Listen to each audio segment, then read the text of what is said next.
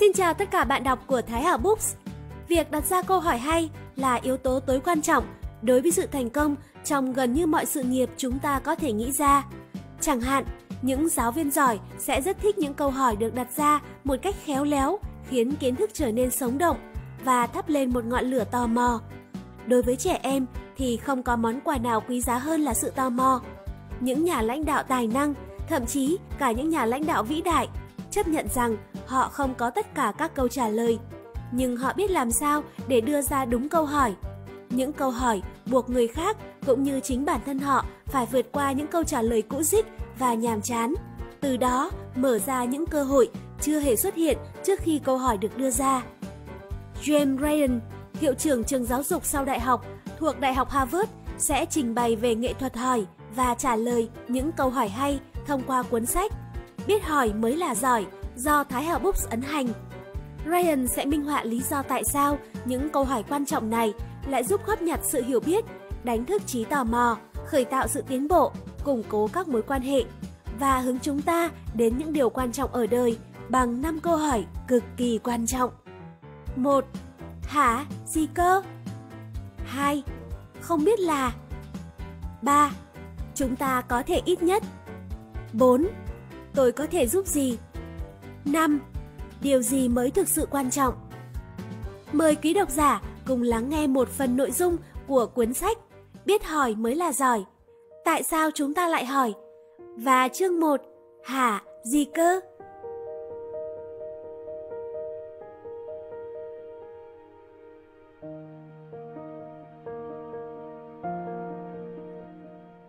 Tại sao bạn hỏi? Nếu bạn đang thắc mắc thì tôi xin nói luôn, trong đời chỉ có 5 câu hỏi thực sự thiết yếu.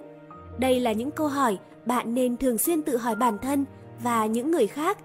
Nếu tạo được thói quen hỏi 5 câu hỏi này, bạn sẽ có một cuộc sống hạnh phúc và thành công hơn.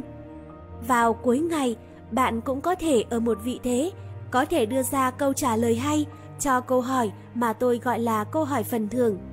Đây có thể là câu hỏi quan trọng nhất bạn phải đối mặt trong đời. Trước khi bạn đảo mắt ngán ngầm, hay tệ hơn, đặt cuốn sách này xuống, hãy cho phép tôi nói điều này. Tôi hoàn toàn hiểu rằng những điều tôi vừa viết ra thật đau to búa lớn, thậm chí có chút lạ lùng. Lời biện minh duy nhất của tôi là cuốn sách này xuất phát từ một bài phát biểu tốt nghiệp. Bạn biết đấy, mọi bài phát biểu tốt nghiệp đều phải đau to búa lớn.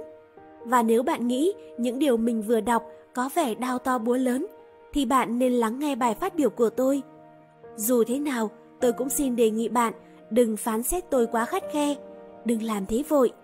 Ít nhất, tôi có thể hứa rằng cuốn sách này có nhiều sắc thái hơn và hy vọng sẽ thú vị hơn là bài phát biểu. Nhưng chắc chắn rằng nó dài hơn.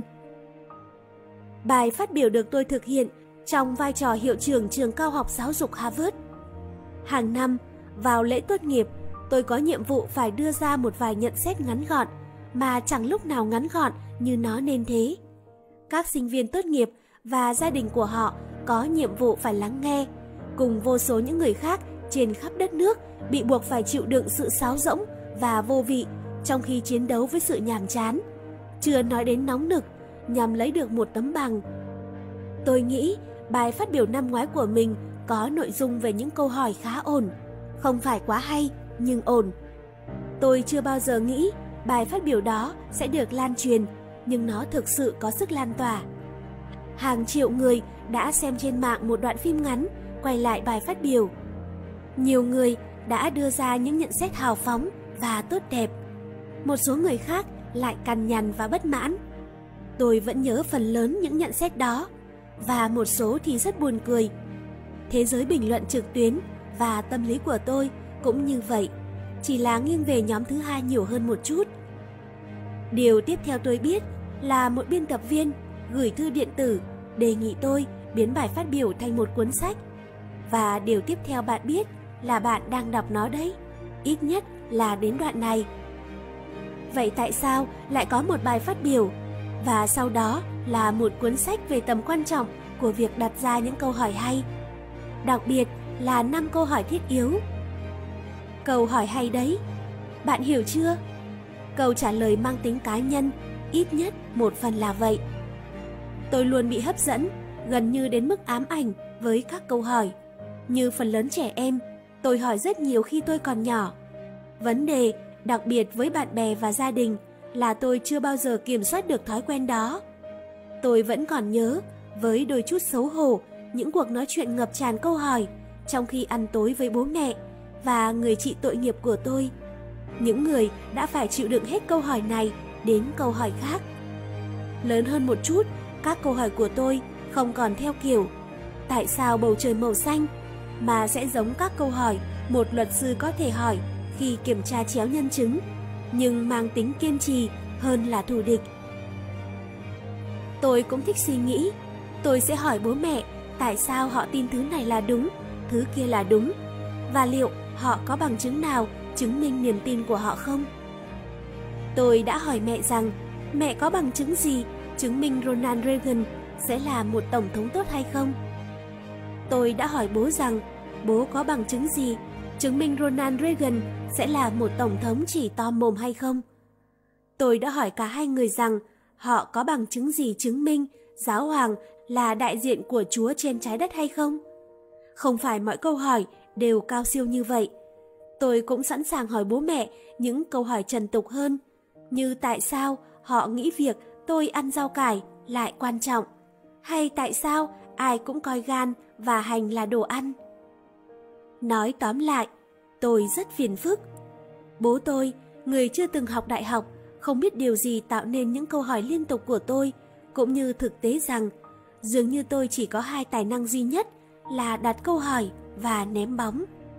Không giống ông, tôi không có thiên hướng về kỹ thuật và không thể sửa được thứ gì. Tôi không hề có những kỹ năng thực tế, nhưng tôi không bao giờ hết câu hỏi.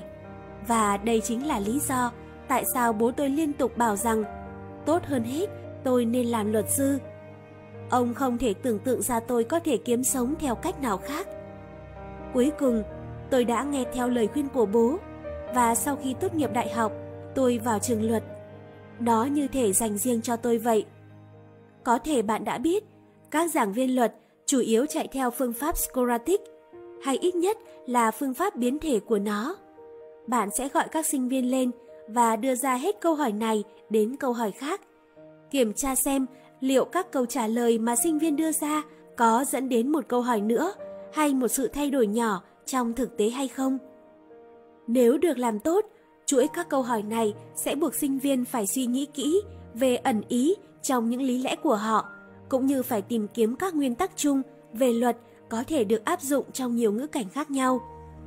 Tôi thấy như mình đã tìm được đồng loại, và đây là một trong những lý do cho việc sau khi thực hành luật một vài năm, tôi quyết định trở thành một giảng viên luật. Ngay sau khi tôi bắt đầu làm giảng viên ở trường luật thuộc Đại học Virginia, cũng là trường mà tôi theo học, bố mẹ đã đến thăm tôi ở Charlotte Tevins. Bố tôi đã hỏi liệu ông có thể ngồi dự một lớp của tôi được không? Khi nhìn lại, đó là một trải nghiệm thật đau đớn, vì đó là lần duy nhất ông được nhìn tôi dạy học. Ông mất vài tháng sau đó, đột ngột và không hề được báo trước vì một cơn đau tim. Bố tôi hơi ngạc nhiên với việc tôi đã chọn trở thành một giảng viên luật. Ông biết tôi thích thực hành luật và ông không hoàn toàn coi việc trở thành một giảng viên là một nghề thực sự. Nhưng sau khi dự buổi học và chứng kiến tôi hỏi các sinh viên hết câu hỏi này đến câu hỏi khác, bố nhận ra rằng tôi đã tìm được một nghề có thể là duy nhất trên thế giới mà tôi phù hợp với nó một cách tự nhiên. Đây là việc mà con sinh ra để làm. Ông bảo tôi, rồi nói thêm, gần như đùa, rằng ông không thể tin người ta lại trả lương để tôi hỏi sinh viên các câu hỏi phiền phức, chẳng khác gì những câu mà tôi đã hỏi trên bàn ăn tối khi còn nhỏ. Sau khi dạy luật 15 năm tại Đại học Virginia, tôi bất ngờ nhận được lời đề nghị trở thành hiệu trưởng trường giáo dục của Harvard. Tôi đã viết và dạy về luật giáo dục trong suốt sự nghiệp của mình. Vì vậy, việc chuyển đến một trường giáo dục cũng không hẳn là một ý tưởng điên rồ. Tôi cũng quan tâm sâu sắc đến các cơ hội thuộc lĩnh vực giáo dục, vì tôi đã được hưởng lợi rất lớn từ nền giáo dục tại thị trấn quê hương nhỏ bé của tôi, ở phía bắc New Jersey, cũng như sau này là Yale và Đại học Virginia. Cũng như bố, mẹ tôi không học đại học, song cả hai đều tin tưởng sâu sắc vào sức mạnh của giáo dục và tôi đã trực tiếp được nếm trải sức mạnh đó. Các giáo viên tại trường trung học công lập mà tôi theo học ở New Jersey đã giúp tôi vào Yale và trải nghiệm đó đã thay đổi cuộc đời tôi. Nó đã mở ra những cánh cửa mà tôi thậm chí còn không biết chúng có tồn tại. Nó cũng dẫn tôi đến việc đặt một câu hỏi mà tôi đã cố trả lời trong phần lớn sự nghiệp của mình. Tại sao nền giáo dục công của chúng ta rất hiệu quả đối với một số bạn trẻ, nhưng lại thất bại với rất nhiều bạn trẻ khác, đặc biệt là những bạn vốn đã gặp bất lợi. Tôi chấp nhận vị trí hiệu trưởng ở Harvard bởi đây như một cơ hội ngàn năm có một để tôi được làm việc với một nhóm người tận tâm và đầy cảm hứng. Tất cả bọn họ đều gắn bó sâu sắc với việc cải thiện các cơ hội giáo dục cho những sinh viên thường xuyên bị lờ đi. Trong năm đầu tiên ở vị trí này, tôi phát hiện ra hiệu trưởng phải phát biểu rất nhiều. Bài phát biểu quan trọng nhất là ở lễ tốt nghiệp. Đây cũng là bài phát biểu khó thực hiện tốt nhất. Trong bài phát biểu tốt nghiệp đầu tiên của mình, vì không biết nên nói về điều gì, tôi đã dùng lại một bài phát biểu của tôi tại lễ tốt nghiệp cấp 3. Vâng, tôi có hơi tuyệt vọng. Chủ đề bài phát biểu là về thời gian, một chủ đề có tính độc đáo cao. Và thời cấp 3 Toàn bộ bài phát biểu bao gồm những câu trích dẫn rời rạc từ những người nổi tiếng được lấy trong những câu trích dẫn quen thuộc của ballet nói về sự thiêng liêng của thời gian. Helen Keller về thời gian, Einstein về thời gian, Yogi Berra về thời gian. Khi tôi chỉnh sửa lại bài phát biểu đó để dùng cho khóa tốt nghiệp năm 2014 ở Harvard, tôi đã nhận ra điều mà tôi cố gắng nói 30 năm trước là chúng ta không nên lãng phí thời gian vào việc sợ hãi về quá khứ về tương lai về sự không chắc chắn về những người khác về những ý tưởng mới hoặc về những tình huống mới. Tôi vẫn tin rằng điều đó đúng. Năm thứ hai tôi nói về một chủ đề khác đã thu hút sự chú ý của tôi trong một thời gian dài tội không làm tôi lớn lên trong nhà thờ công giáo đi lễ hàng tuần và là một lễ sinh. Nếu bạn chưa biết thì tôi xin nói, Công giáo rất quan tâm đến tội lỗi, đặc biệt là tội không làm. Khi đã học về tội không làm trong lần xưng tội đầu tiên, khi 11 tuổi, tôi và bạn tôi chẳng may đã đốt sân nhà. Chúng tôi đang thử dùng kính lúp để đốt một chiếc lá. Khi không thành công, chúng tôi đã quyết định ngâm lá vào xăng. Hóa ra, việc đó lại đem lại hiệu quả rất tốt. Thực ra, là quá tốt, đến mức một ngọn lửa khá lớn đã bùng lên trong sân nhà tôi. Cuối cùng thì tôi và bạn cũng dập được ngọn lửa đó, nhưng tôi đã làm cháy mất hai hàng lông mày của mình. Tối hôm đó, khi bố mẹ hỏi tôi có biết tại sao một mảng cỏ ở sân lại cháy đen ngòm không, thì tôi giả vờ ngạc nhiên, chẳng khác gì họ. Lạ thật, bố nói. Tôi hỏi ông tại sao ông thấy lạ vì bố khá chắc rằng buổi sáng còn vẫn còn lông mày. Ông không nói gì thêm. Tôi bảo đảm là ông mong tôi cuối cùng sẽ thú tội, và tôi đã thú tội. Nhưng trước tiên, tôi xưng tội với một vị linh mục, rồi sau đó, rất lâu sau mới thú tội với bố mẹ. Ban đầu, tôi không biết mình sẽ thừa nhận tội này trong lần xưng tội đầu tiên.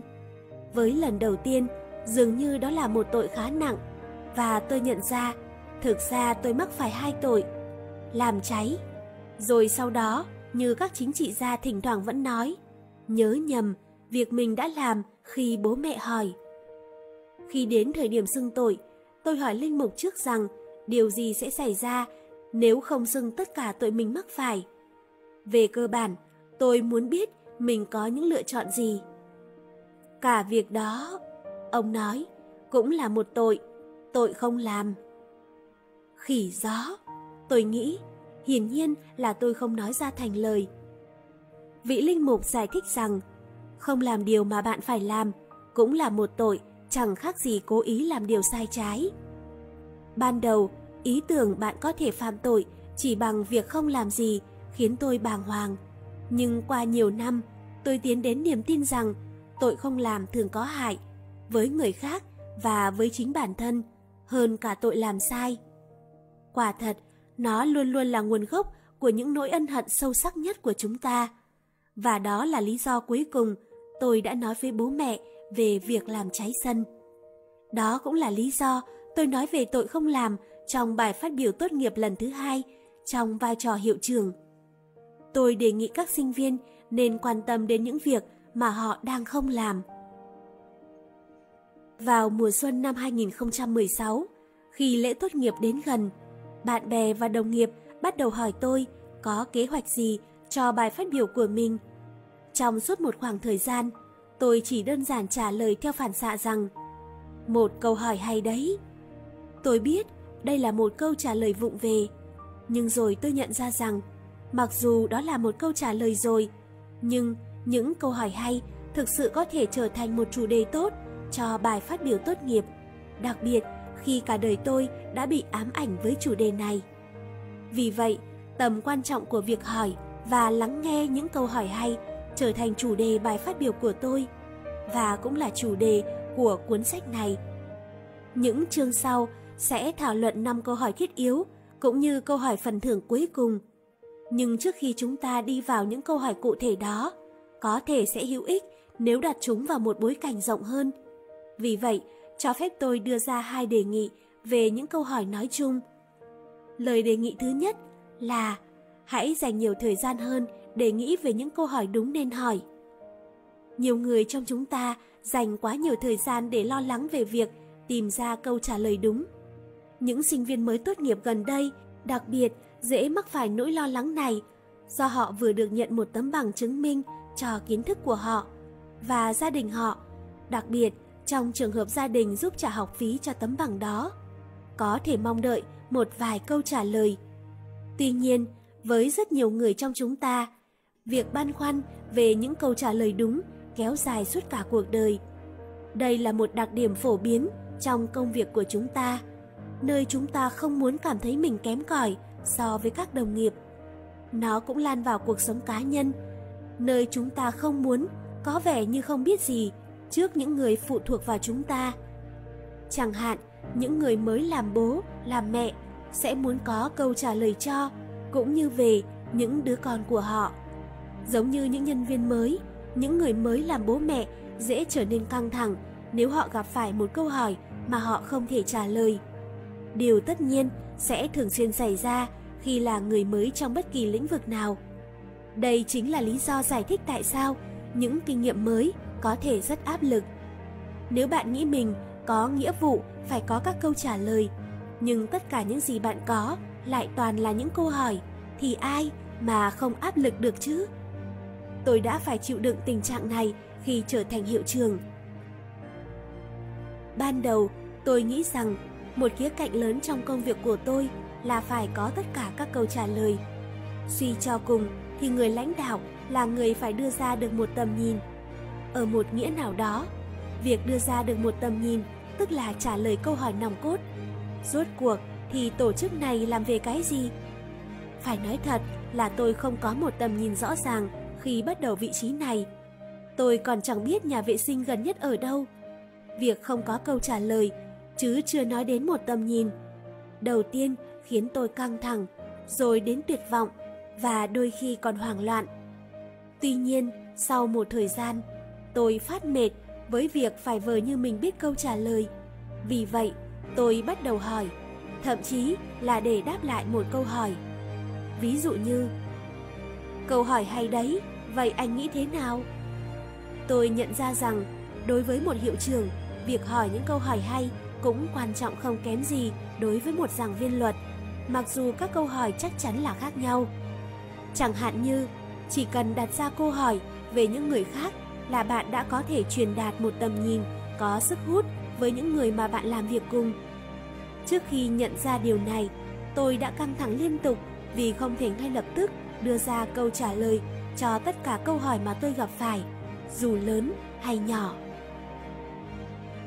Điều tôi muốn nói ở đây không phải là câu trả lời không quan trọng hay không liên quan. Thay vào đó, tôi muốn đề xuất rằng Câu hỏi cũng quan trọng không kém gì câu trả lời và thường là quan trọng hơn. Có một sự thật giản đơn là câu trả lời chỉ có thể hay ngang với câu hỏi được đưa ra. Nếu bạn hỏi sai thì bạn sẽ nhận được câu trả lời sai. Tôi rút ra được điều này từ kinh nghiệm. Đúng ra là từ rất nhiều kinh nghiệm của tôi, nhưng tôi sẽ chỉ chia sẻ một kinh nghiệm mà thôi. Bối cảnh là một buổi khiêu vũ ở trường luật tại Charlottesville vào năm 1990. Cuối cùng, tôi cũng dồn hết can đảm để giới thiệu bản thân với Katie Homer, một người bạn đồng môn mà tôi đã thầm thương trộm nhớ ra giết. Nhưng tôi mắc phải hai sai lầm. Sai lầm đầu tiên là tôi đã quyết định giới thiệu bản thân mình trong khi Katie đang khiêu vũ với một người khác. Đừng có hỏi tôi tại sao, dù đó cũng là một câu hỏi hay. Sai lầm thứ hai và quan trọng hơn là tôi đã mất hết dũng khí vào giây phút cuối cùng. Nên thay vì tự giới thiệu với Katie, tôi đã giới thiệu với bạn nhảy của cô ấy, người mà tôi gọi là Norman. Tôi hỏi, với giọng khá lớn để đối phương có thể nghe được qua tiếng nhạc ồn ả. Cậu có phải là Norman không? Mình hỏi thế vì hình như chúng ta cùng học lớp tố tụng dân sự thì phải. Mình rất thán phục những đóng góp của cậu trong các buổi thảo luận của lớp đấy. Norman trả lời một cách vui vẻ. Ừ, là mình đây, cảm ơn nhé. Bây giờ, với câu hỏi của tôi, thì rõ ràng Norman đã đưa ra một câu trả lời hoàn toàn phù hợp. Nhưng nó vẫn là một câu trả lời sai. Câu trả lời đúng đối với tôi phải là mình là Katie Homer, gặp cậu mình vui lắm, mình thực sự rất muốn được kết hôn với cậu.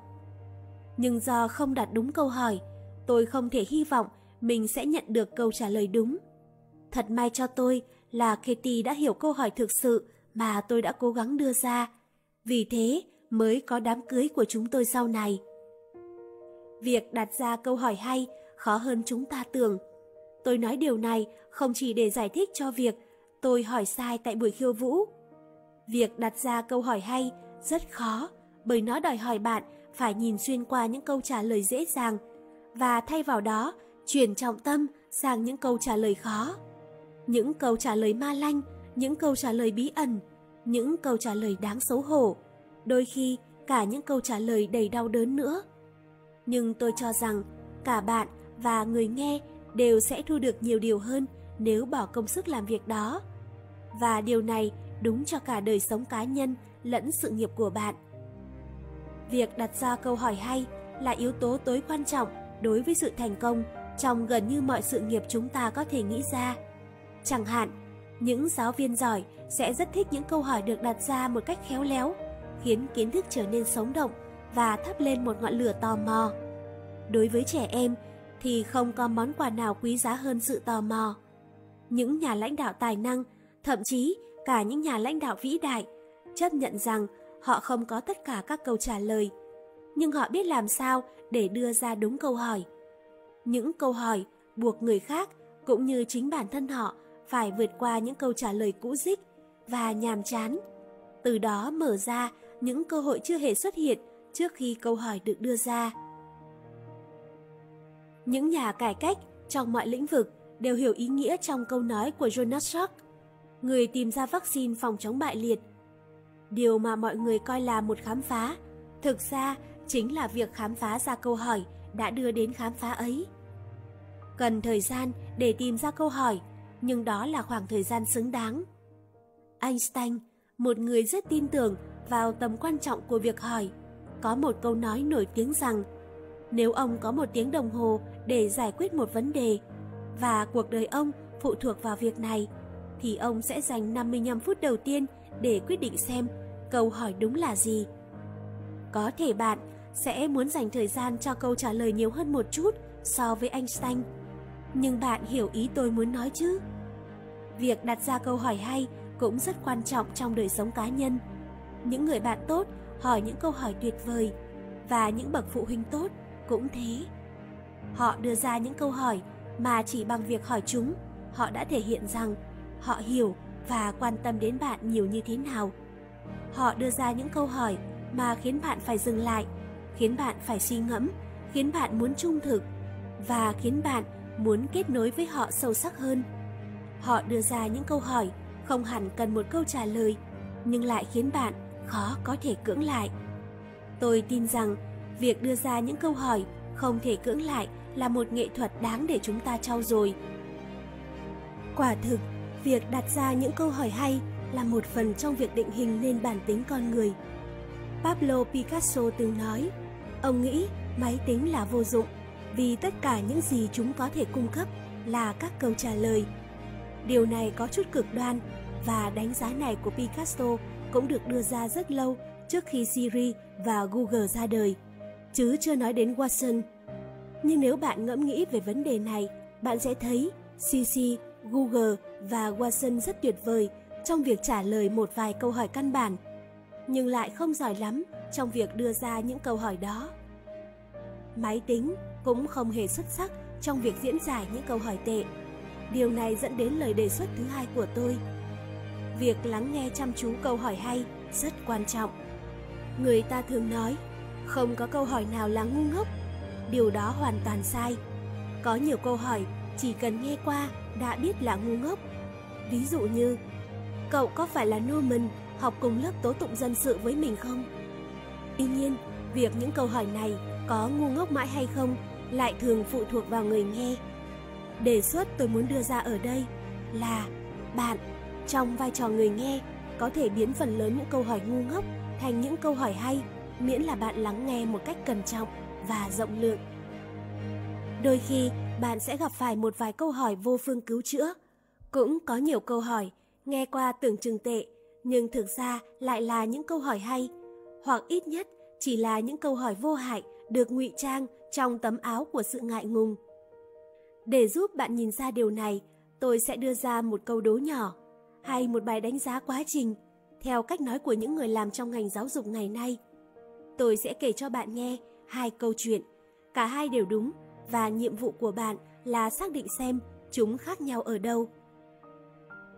Năm 1984, một thời gian ngắn sau khi tôi đặt chân đến Yale với tư cách là sinh viên năm nhất, tôi đã bắt chuyện với một bạn nữ cùng lớp.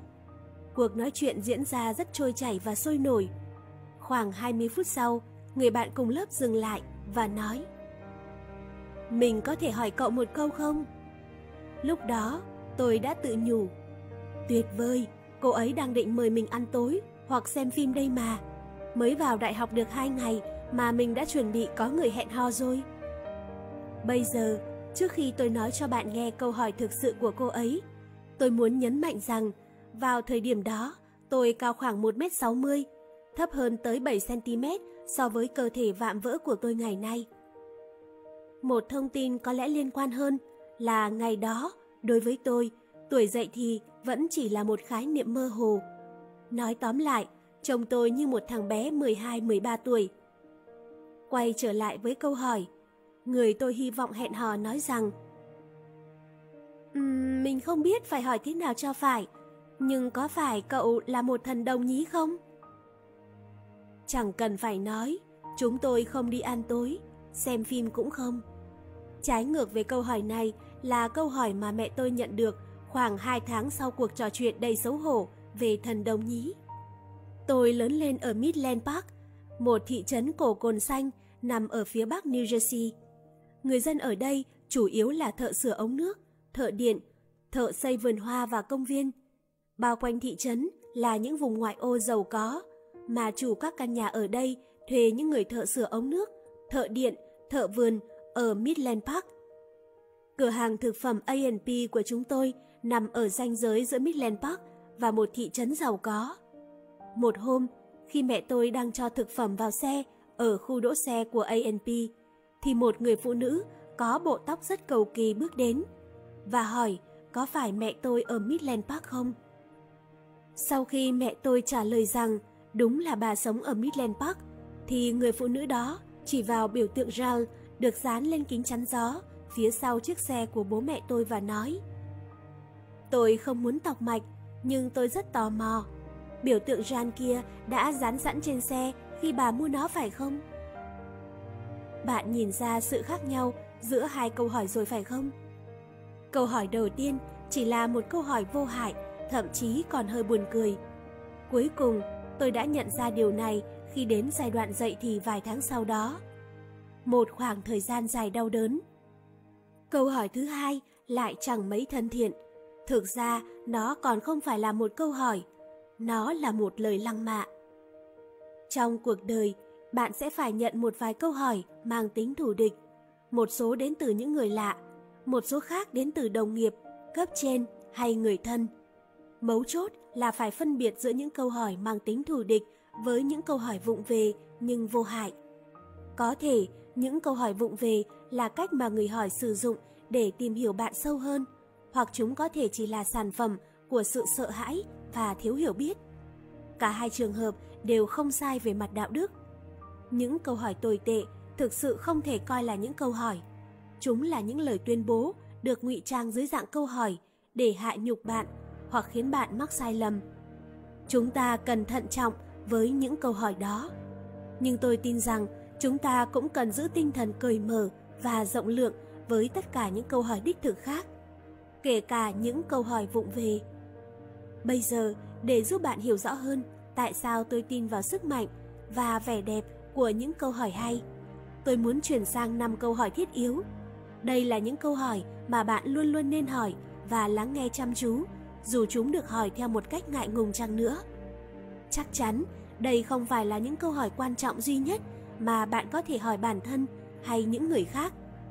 Thông thường, điều gì là quan trọng sẽ tùy thuộc vào hoàn cảnh. Thay vào đó, năm câu hỏi này là những câu hỏi thiết yếu, gần như luôn hữu dụng trong mọi hoàn cảnh, đóng vai trò quan trọng trong những cuộc nói chuyện đơn giản và sâu sắc diễn ra hàng ngày. Chúng là những câu hỏi có thể giúp bạn vượt qua buổi sáng thứ hai một cách dễ dàng, cũng như giúp bạn tìm ra bạn muốn làm gì với cuộc đời mình. Chúng là những câu hỏi sẽ giúp bạn hình thành nên những mối quan hệ mới và làm sâu sắc thêm những mối quan hệ đang có. Khi tôi còn học tiểu học, bác bảo vệ ở trường tôi đeo một chùm chìa khóa rất to ở thắt lưng. Tôi rất thích chùm chìa khóa đó. Một phần do số lượng chìa khóa trông như thể lớn hơn số lượng cánh cửa trong trường, hoặc ít nhất là lớn hơn số lượng cánh cửa mà đám học sinh chúng tôi có thể nhìn thấy. Tôi nghĩ về những cánh cửa bí mật mà những chiếc chìa khóa có thể mở ra và thứ nằm phía sau chúng. Tôi coi bác bảo vệ là người quyền lực nhất trường vì bác có tất cả chìa khóa. Đối với tôi, những chiếc chìa khóa thể hiện quyền lực.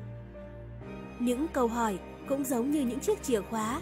Những câu hỏi đúng, được hỏi đúng thời điểm sẽ mở ra cánh cửa đi vào một điều bạn chưa từng biết, một điều bạn chưa từng nhận ra hay thậm chí một điều bạn chưa từng nghĩ đến về những người khác và về chính bản thân bạn. Tôi muốn nói rằng năm câu hỏi sau đây giống như năm chiếc chìa khóa quan trọng nhất trong một chùm chìa khóa. Mặc dù chắc chắn bạn sẽ cần những chiếc chìa khóa còn lại vào lúc này hay lúc khác, nhưng bạn sẽ không bao giờ muốn thiếu năm chiếc này.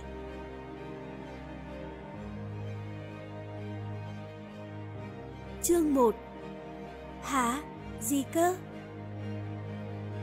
Lần đầu tiên tôi hỏi câu Hả? Gì cơ? Là đúng thời điểm trước khi Win, con trai tôi chào đời. Tôi và Katie đều nghĩ rằng mình đã tìm hiểu đầy đủ các vấn đề về sinh sản, dù đây mới là lần đầu chúng tôi làm bố mẹ. Chúng tôi đã đi học các lớp dạy về sinh sản, chúng tôi đã tập thở, chúng tôi đã xem các đoạn phim. Khi khoảnh khắc đó đến, và Katie vỡ ối vào một buổi sáng ngày 25 tháng 2 năm 1996. Chúng tôi biết chúng tôi đã sẵn sàng.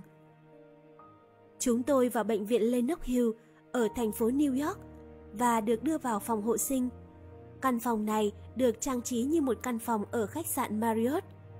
Do đây là lần đầu tiên, Katie không biết có phải mình đang trong giai đoạn chuyển dạ hoạt kỳ hay không.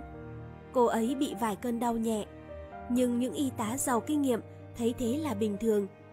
Khi chúng tôi đi bộ quanh bệnh viện với hy vọng có thể đẩy nhanh quá trình sinh nở, Katie vẫn luôn mỉm cười, chỉ thỉnh thoảng mới nhăn nhó. Một bác y tá lớn tuổi nói với cô ấy, đúng kiểu New York thời xưa. Con gái à, con biết bây giờ con cần điều gì không? Một cơn co thắt đúng nghĩa. Khoảng 10 tiếng sau, Những cơn co thắt đúng nghĩa mới đến, không khó để nhận ra chúng. Vấn đề là dường như chẳng có gì khác đang xảy ra cả. Và sau một lúc, Katie cùng đứa con trai sắp chào đời của tôi, Win, bắt đầu đau. Bác sĩ vào phòng và nói tình bơ rằng đã đến lúc truyền chúng tôi sang phòng khác. Việc này không nằm trong kế hoạch ban đầu, nhưng chúng tôi làm theo mà chẳng hỏi han gì. Một điều thật mâu thuẫn với chủ đề của cuốn sách này. Căn phòng khác hóa ra chính là phòng mổ, tức là chúng tôi chuyển từ một căn phòng tiện nghi ấm cúng như ở khách sạn sang một căn phòng ốp gạch lạnh lẽo và sáng chói. Một đội y bác sĩ đang đợi chúng tôi.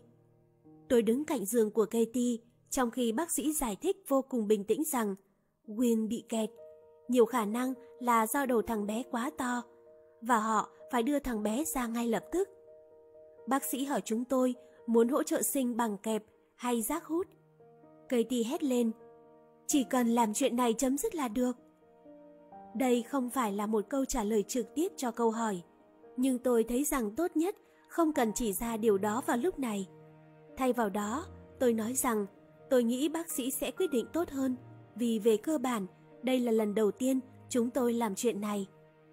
Ông ấy quyết định dùng rác hút.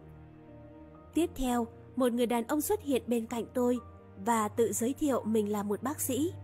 Sau đó ông giải thích một cách vô cùng bình tĩnh rằng ông sẽ ấn cẳng tay vào bụng của Katie để ép con chúng tôi ra. Giống như anh ép hạt ra khỏi quả ô liu vậy. Khi ông vươn tay qua bụng Katie và bám vào thành giường bên kia để làm điểm tựa, tôi nhớ rất rõ mình đã nghĩ rằng chúng tôi chưa bao giờ được học về cách làm này ở lớp học tiền sản, cũng như chưa từng thấy hành động ép hạt ra khỏi quả ô liu trong các đoạn phim về việc sinh sản mà chúng tôi xem. Nhưng tất cả những gì tôi có thể nói là Hả? Gì cơ? Thay vì trả lời, ông bác sĩ ấn vào bụng Katie. Katie lịch sự giải thích rằng việc này khiến cô ấy có chút khó chịu. Tôi nghĩ chính xác điều cô ấy muốn nói là Bỏ tay ra khỏi người tôi, nếu không tôi sẽ giết ông. Ngay sau đó, chẳng khác gì một hạt ô liu, Win nhô ra. Tôi đã từng nghe câu hỏi, hả, gì cơ, từ rất lâu trước khi tôi tự mình đưa ra câu hỏi đó trong phòng hộ sinh. Kay Flavel, một người bạn cùng lớp đại học với tôi, lúc nào cũng hỏi câu hỏi này. Anh chàng Canada dễ thương, đáng yêu, đôi khi thấy nhiều bạn trong lớp, bao gồm cả tôi rất khó hiểu. Hả? Gì cơ? Gần như đã trở thành phản xạ của Kay trong các cuộc trò chuyện giữa chúng tôi. Về cơ bản, nó chứa đựng những lời khẳng định thuộc nhiều mức độ. Từ có chút không thể tin được cho đến cảm thấy lố bịch và khôi hài. Song theo như tôi biết, câu hỏi này là độc quyền của Kay. Nó là câu hỏi đặc trưng của cậu ấy. Sau đó, tôi được nghe người ta nói rằng câu hỏi này rất phổ biến giữa những người Canada. Nhưng tôi không thể biết chắc liệu nó có phổ biến vào giữa những năm 1980, thời điểm tôi và Kay học đại học hay không. Thú thực, tôi còn chẳng thể chỉ ra được câu hỏi này lần đầu tiên xuất hiện ở đâu và khi nào. Tất cả những gì tôi biết là Kay đã khởi đầu một trào lưu toàn cầu. Sau khi tốt nghiệp, tôi và Kay đường ai nấy đi. Câu hỏi này gần như biến mất khỏi cuộc đời tôi, ít nhất trong một khoảng thời gian. Thỉnh thoảng, Katie có hỏi câu này do học nó từ Kay, nhưng tôi chưa từng nghe câu hỏi này từ một người nào khác. Rồi khoảng 10 năm trước, con trai tôi, Win, bắt đầu hỏi câu này. Một điều cũng hợp lý nếu xét trên nguồn gốc của thằng bé. Tôi chú ý thấy bạn của nó cũng hỏi câu này. Và rồi đột nhiên, gần như chỉ qua một đêm, đi đến đâu tôi cũng thấy có người đang hỏi câu này. Ngày nay, nó là một yếu tố không thể thiếu trong các cuộc trò chuyện hàng ngày đặc biệt là giữa những người trẻ dưới 30 tuổi. Tất nhiên, nó không chỉ giới hạn trong thế hệ y. Một số nhà nghiên cứu ngôn ngữ truyền thống có thể than thở về sự lan truyền của câu hỏi này, thường là về sự thừa thãi của từ hạ. Những người khác có thể đi xa hơn và coi đây là một bằng chứng nữa cho sự xuống dốc của ngôn ngữ cũng như sự suy thoái của nền văn minh. Nhưng như người ta vẫn nói, người nào đã ghét thì kiểu gì cũng ghét. Và trong trường hợp này, những người hoài nghi đã sai lầm. Vì, hả, gì cơ, là một câu hỏi thật sự tuyệt vời. Quả thực, câu hỏi này tưởng chừng đơn giản, nhưng thật ra không đơn giản chút nào. Và nó là một câu hỏi có tính thiết yếu, nếu không muốn nói là rất sâu sắc. Một khi bạn hiểu được trọn vẹn cách sử dụng nó. Đầu tiên, hả, gì cơ, là một câu hỏi cực kỳ linh hoạt và đây là một phần nguyên nhân cho sự phổ biến của nó. Câu hỏi này có thể được hỏi theo nhiều cách, tùy vào từng tình huống. Ví dụ, khi được đưa ra một cách đơn giản, hả, gì cơ, có thể là cách đề nghị đối phương nhắc lại điều họ vừa nói và chi tiết hơn một chút do lời khẳng định hoặc đề xuất đó quá đỗi bất ngờ và có chút không thể tin được. Kéo dài từ hả và sau đó nói từ gì cơ ngắn nhưng nhấn mạnh là một cách hay để thể hiện sự hoài nghi. Nó gần giống kiểu chúng ta hỏi Anh thực sự vừa nói thế à? Hay anh đang đùa sao? Cách sử dụng đảo ngược lại, nói từ hả, ngắn và kéo dài từ gì cơ.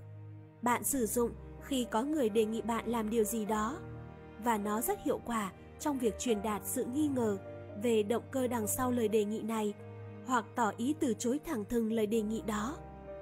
Cuối cùng là cách mà những đứa con của tôi sử dụng nhiều nhất khi chúng đưa ra câu hỏi này trong các cuộc trò chuyện giữa chúng tôi.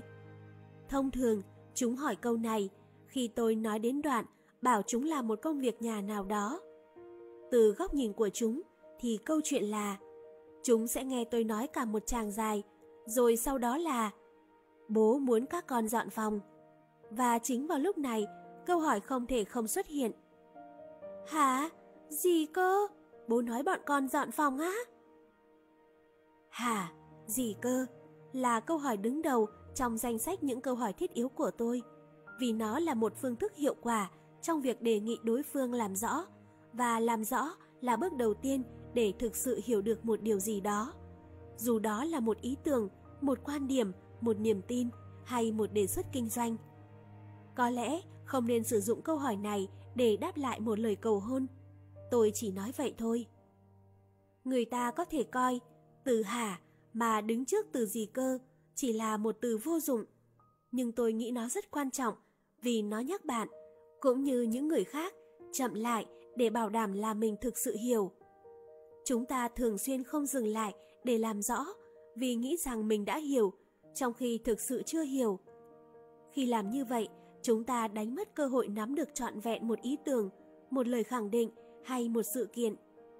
Hỏi, hà, gì cơ, là một cách hay để tận dụng thay vì bỏ lỡ những cơ hội đó. Tôi xin đưa ra một ví dụ. Nhiều năm trước, tôi và Katie cùng hai người bạn đến Na Uy để đi bộ đường dài và treo thuyền kayak. Ở đó, chúng tôi hẹn gặp một người bạn cũ, từng là phi công chuyên chở khách đi ngắm cảnh hoặc đến những khu vực cắm trại xa xôi hẻo lánh. Khi biết chúng tôi đang lên kế hoạch đi bộ đường dài gần một vịnh biển hẹp vào ngày hôm sau, anh ấy đã hỏi liệu chúng tôi có thể đưa một vị khách của anh ấy đi cùng không. Vị khách đó là một chàng trai Nhật Bản 19 tuổi, rất muốn được nhìn thấy vịnh biển đó. Chúng tôi đồng ý và đến đón cậu ấy vào hôm sau. Tiếng Anh của cậu ấy không tốt lắm, còn tiếng Nhật của chúng tôi là con số 0. Vì vậy, chuyến đi diễn ra khá yên lặng. Khi đến Vịnh Biển, người bạn mới của chúng tôi ngay lập tức ra khỏi xe và lấy ra bìa một album nhạc từ ba lô. Sau đó, cậu ấy bắt đầu chạy đến nhiều vị trí khác nhau, thỉnh thoảng lại dừng lại, giơ bìa lên và nhìn ra phía vịnh. Đến một ngọn núi lớn ở đằng xa. Rồi cậu ấy đi đến một vị trí khác và dừng lại một lần nữa. Tất cả chúng tôi vừa quan sát cậu ấy, vừa liếc nhìn nhau, không biết chuyện gì đang xảy ra và lo lắng có gì đó sai sai. Khi cuối cùng cũng bắt kịp cậu ấy, chúng tôi nhìn thấy trên bìa album có bức ảnh một vịnh biển hẹp cùng một ngọn núi lớn ở đằng xa. Album đó là một bản giao hưởng của Edvard Grieg, nhà soạn nhạc người Na Uy. Sau cùng, chúng tôi cũng nhận ra rằng bức ảnh trên bìa album chính là nơi chúng tôi đang đứng. Và người bạn mới này đang cố gắng tìm cho ra vị trí chính xác chụp bức ảnh đó. Sau đó, Cậu ấy giải thích rằng cả đời cậu ấy đã mơ về việc đến nơi này và đó là lý do tại sao cậu ấy lại sử dụng khoản tiết kiệm cả đời để đến Na Uy. Đây cũng chính là lúc Katie hỏi Hả? Gì cơ? Cuối cùng, chúng tôi biết được rằng cậu thanh niên này lớn lên trong một căn hộ rất nhỏ ở Tokyo và trải qua quãng thời thơ ấu vô cùng khó khăn. Lối thoát duy nhất của cậu ấy là nghe bản giao hưởng của Gree và mơ về việc một ngày nào đó được đến địa điểm trong bức ảnh trên bìa album. Đối với cậu ấy, đó là nơi đẹp nhất trên thế giới. Phải mất một lúc chúng tôi mới hiểu được câu chuyện, nhưng nhờ câu hỏi Hả, gì cơ? Katie đã mời gọi cậu ấy giải thích và ngụ ý rằng chúng tôi muốn nghe câu chuyện của cậu ấy, mà hóa ra lại là một câu chuyện tuyệt vời. Hỏi, hả, gì cơ, còn là một cách hay để tránh rút ra những kết luận vội vàng hoặc đưa ra những phán đoán hấp tấp. Chúng ta thường xuyên đưa ra quyết định quá sớm, dù đó là quyết định đồng ý hay không với một người hay một ý tưởng, mà không chịu bỏ công sức ra để thực sự hiểu người đó hoặc ý tưởng đó. Những cuộc bàn luận công khai của chúng ta, đặc biệt là những cuộc nói chuyện trên các phương tiện truyền thông, đa phần giống như các bài tập về việc chọn phe và chọn nhóm. Chúng ta nghe hay đọc một điều gì đó, thực hiện một cuộc gọi nhanh và rồi khinh thường những người mà chúng ta bất đồng ý kiến, coi họ thật ngu dốt hoặc xấu xa. Nếu chúng ta dành thêm thời gian để hiểu các ý tưởng và góc nhìn, đặc biệt là các ý tưởng và các góc nhìn mới mẻ và thách thức, có thể chúng ta sẽ bớt khinh thường hơn và thay vào đó là tò mò hơn.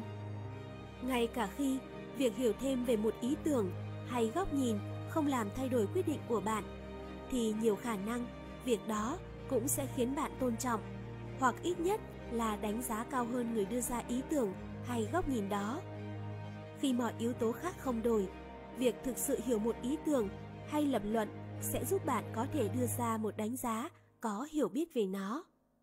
Tôi đã đọc được điều này khi theo dõi cách hành xử của thẩm phán tòa án tối cao Mỹ John Paul Stevens, một trong những người xuất sắc nhất trong việc đưa ra câu hỏi mà tôi từng gặp trong sự nghiệp. Tôi được quan sát cách hành xử của thẩm phán Stevens khi tôi làm thư ký cho thẩm phán trưởng Rehnquist. Làm thư ký là một công việc trong mơ đối với những luật sư trẻ, đặc biệt là những người bị ám ảnh bởi các câu hỏi. Một phần do chúng tôi được phép tham dự tất cả các phiên tranh tụng.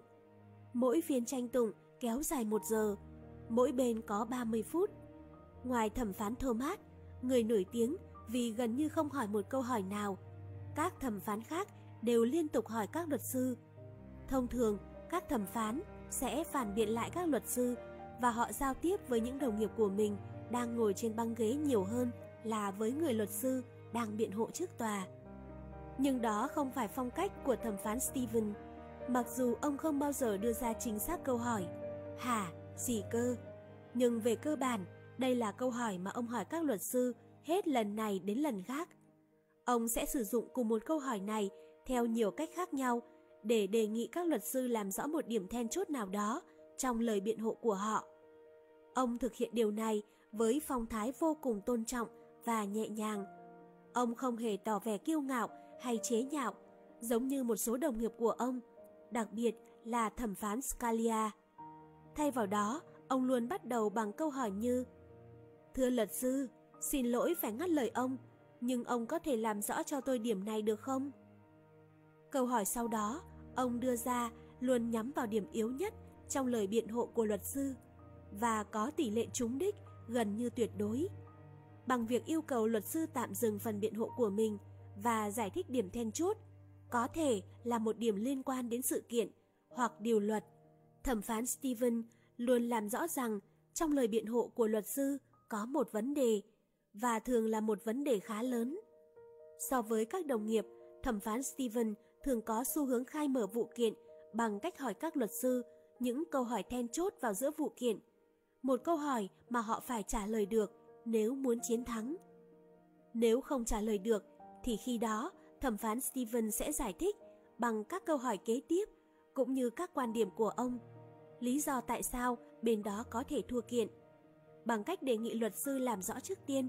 Thẩm phán Steven đã tự đặt mình vào vị trí có thể ủng hộ mạnh mẽ cho kết quả mà ông nghĩ vụ kiện nên đạt được.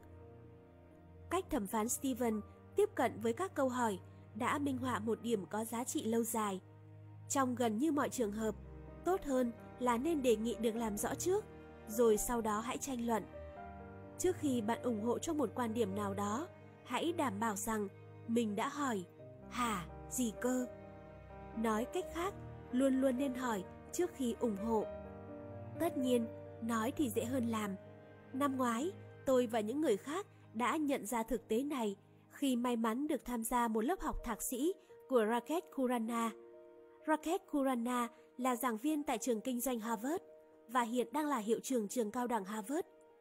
Để nâng cao chất lượng dạy học trong toàn trường, hàng năm tôi cùng các đồng nghiệp đều mời những giảng viên tài năng thuộc Harvard đến dạy một vài lớp học thạc sĩ tại trường cao học giáo dục. Những giảng viên này sẽ dạy một lớp và khi kết thúc họ sẽ giải thích điều họ muốn đạt được và lý do tại sao. Trong lớp của mình, Rocket thể hiện năng lực dạy học tuyệt vời của ông qua các bài tập tình huống. Và đây cũng chính là cách thường được áp dụng trong các lớp học ở trường kinh doanh. Tại lớp học thạc sĩ của mình, Rakesh nêu một tình huống dựa trên những câu chuyện. Nêu một tình huống dựa trên câu chuyện có thật với những người liên quan là Jenny, Lee và Piet.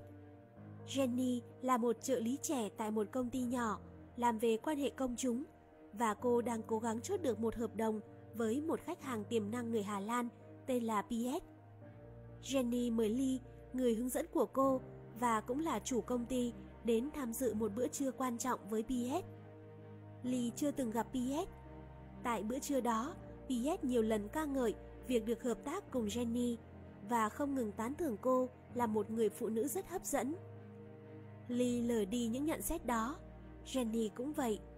Và cả hai cô giữ cuộc nói chuyện chỉ tập trung vào công việc.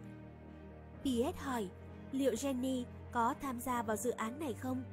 Và Lee trả lời rằng cô có tham gia cùng với những đồng nghiệp khác trong công ty. Khi đã ăn xong, PS ra dấu về phía Jenny và nói với Lee rằng ông rất cảm ơn về bữa trưa vì ông đã luôn muốn có dịp được ăn trưa với một người đẹp. Ban đầu, cuộc thảo luận diễn ra tại lớp thạc sĩ chỉ xoay quanh tình thế tiến thoái lưỡng nan mà Jenny gặp phải, cũng như phương hướng giải quyết dành cho cô. Liệu cô có nên nói thẳng ra rằng những lời nhận xét của Piet là quấy rối tình dục và nhiều khả năng sẽ đánh mất khách hàng của mình không? Hay cô nên im lặng để công việc được suôn sẻ? Cuộc thảo luận cũng tập trung vào Ly cùng vai trò mà cô nên đóng. Các học viên nói rất nhiều điều về Ly, đa phần là những điều thiếu tích cực. Tôi đoán là đến đoạn này thì bạn cũng đang làm như thế. Mọi người chê trách rằng đáng ra ông ta phải bảo vệ Jenny, cấp dưới của mình, chứ không phải để cô ấy bị rơi vào một tình huống khó xử như vậy. Đến đây thì Raquel lên tiếng, như thể đã quên mất chi tiết này. À, tôi xin lỗi, tôi quên không bảo mọi người rằng Ly là phụ nữ. Sau đó, ông im lặng để cho dữ kiện quan trọng đó. Một dữ kiện mà chẳng ai thèm hỏi, thấm vào trí óc mọi người. Tất cả học viên, kể cả tôi, ngay lập tức sững sờ và thốt lên. Hả? Gì cơ? Rồi chúng tôi cười trừ với nhau khi nhận ra rằng chúng tôi đã đưa ra đủ lời chê trách về hành vi của Ly dựa trên một giả định chung rằng Ly là đàn ông. Bất chấp tình huống mà chúng tôi được nghe không đề cập một từ nào về giới tính của Ly. Về cơ bản, đây chính là điểm mấu chốt mà Raquel muốn nói đến. Chúng ta tự cho rằng mình có lý khi lên án Ly. Tuy nhiên, Raquel dạy chúng ta rằng đừng bao giờ nên chắc chắn như thế. Ông chỉ ra cho chúng ta thấy, chúng ta dễ bị mắc vào những giả định sai lầm khi chỉ trích và đánh giá như thế nào. Đương nhiên, bạn vẫn có thể lên án hành vi của Ly, nhưng rõ ràng sẽ tốt hơn nếu bạn làm thế khi đã có trong tay mọi dữ kiện. Đây là điều tôi sẽ luôn ghi nhớ. Điều này đặc biệt cần ghi nhớ trong các tình huống khó khăn, dù ở nhà hay công sở. Khi gặp phải những cuộc trò chuyện căng thẳng hay những tình huống ngập tràn cảm xúc mạnh, thì thật khó để ngưng lại và xem mình đã có đủ tất cả các dữ kiện cần thiết cho việc rút ra một kết luận hợp lý hay chưa. Việc phản ứng lại thường là mãnh liệt và dựa trên các giả định thay vì các dữ kiện thực tế, dễ dàng hơn, nếu không muốn nói là dễ dàng hơn rất nhiều. Để tránh rút ra kết luận một cách vội vàng, hãy nhớ phải luôn tự hỏi, hả, gì cơ? Câu hỏi, hả, gì cơ không chỉ giúp làm sáng tỏ suy nghĩ của bạn mà còn của người khác. Vì lý do này, tôi thấy nó rất hữu dụng với các bậc phụ huynh. Họ có thể lật ngược tình thế trước những đứa con bằng cách hỏi lại chúng. Hả, gì cơ? Với các bậc phụ huynh đang đọc cuốn sách này, hẳn mọi người biết rằng đôi lúc những đứa con của chúng ta sẽ lý dự cùn. Chúng thường đánh giá thấp các rủi ro hoặc tổn thất có thể xảy ra khi tham gia vào một cuộc phiêu lưu với những người bạn của mình mà không có người lớn giám sát. Chúng thường ước lượng khoảng thời gian cần thiết để hoàn thành một công việc ngắn hơn so với thực tế. Nghiêm trọng hơn, do chúng rất bé nhỏ nên chúng thường đánh giá sai lầm về vị trí của mình trong thế giới này và không nhìn ra được những điểm mạnh cũng như điểm thu hút của chúng đối với người khác. Người lớn cũng dễ mắc phải các sai lầm tương tự. Chẳng hạn, những người thiếu sự tự tin thường đưa ra một loạt giả định và suy diễn sai lầm về việc họ thiếu năng lực, sức hút, tài năng nên không thể thành công trong sự nghiệp hay tình cảm. Khi con cái, bạn bè hay các thành viên trong gia đình đánh giá thấp bản thân, hãy hỏi họ một câu tương tự như câu Hả, gì cơ? để giúp họ nhận ra các giả định cùng suy diễn sai lầm của mình. Và sau đó, cả hai có thể nói chuyện về chúng. Thật vậy, bạn có thể nối tiếp cuộc trò chuyện bằng một câu hỏi theo dạng của câu hỏi thiết yếu thứ hai. Không hiểu sao anh lại tin rằng bản thân mình như vậy, để kích thích bạn bè hoặc người thân của mình xem lại suy nghĩ của họ. Những cuộc nói chuyện như vậy không phải lúc nào cũng dễ dàng, nhưng vô cùng cần thiết. Chẳng kém gì những câu hỏi đã khơi gợi ra chúng. Cuối cùng, tôi xin nói nhanh về việc trở thành một người biết lắng nghe. Hãy luôn lắng nghe để nhận ra những phiên bản khác nhau của câu hỏi hả, gì cơ. Một số điều bạn nói chắc chắn sẽ tạo ra sự chống đối hoặc phản kháng từ bạn bè, người thân trong gia đình hoặc đồng nghiệp. Khi là người phải nhận sự chống đối hoặc phản kháng này, bạn sẽ rất dễ lập tức xa vào một cuộc khẩu chiến để bảo vệ quan điểm của mình. Nhưng bạn hãy cố ghi nhớ rằng, người đang chống đối hay phản kháng kia có thể chỉ đơn giản đang cần bạn giải thích thêm hoặc cần hiểu rõ hơn lý do hay động lực ẩn đằng sau những điều bạn nói. Về cơ bản, việc tiếp cận các câu hỏi theo cách này cũng giống như việc hỏi đối phương trước khi mở cuộc khẩu chiến với họ. Điểm mấu chốt là trước khi giải thích trọn vẹn suy nghĩ của mình, đừng để bản thân bị kéo vào một cuộc khẩu chiến mà nhiều khả năng sẽ vô nghĩa. Vì vậy, lần tới khi một người nào đó đáp lại đề xuất hay gợi ý của bạn bằng câu thật vớ vẩn hay đúng là một ý tưởng ngu ngốc, hãy nhớ nhắc nhở bản thân rằng thực ra họ chỉ đang muốn hỏi hả gì cơ thôi. Họ chỉ đang muốn bạn giải thích thêm. Có thể họ bất đồng ý kiến với bạn, nhưng sau khi nghe bạn giải thích cặn kẽ, nhiều khả năng họ sẽ không còn coi ý tưởng của bạn là ngu ngốc hay vớ vẩn nữa. Tóm lại, hả, gì cơ là một câu hỏi thiết yếu bởi nó nằm ở trung tâm của việc hiểu, mà việc hiểu lại là trung tâm của một cuộc sống viên mãn và tràn đầy, cả trong công việc lẫn cuộc sống cá nhân. Thế giới sẽ ngày càng tốt đẹp hơn nếu bạn ngày càng hiểu hơn về con người và những ý tưởng bạn bắt gặp trong đó. Nếu bạn trau dồi thói quen hiểu trước, đánh giá sau, thì bạn sẽ tránh được những cuộc xung đột vô nghĩa và tạo ra những mối liên hệ thân thiết hơn với những người xung quanh. Từ một câu hỏi tưởng chừng đơn giản mà có được kết quả như vậy thì cũng không tồi nhỉ.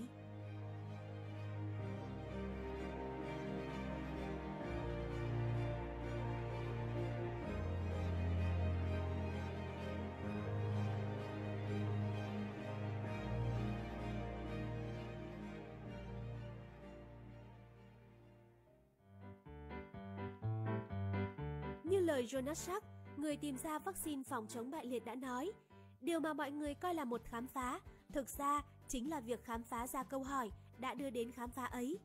Cần thời gian để tìm ra câu hỏi, nhưng đó là khoảng thời gian xứng đáng.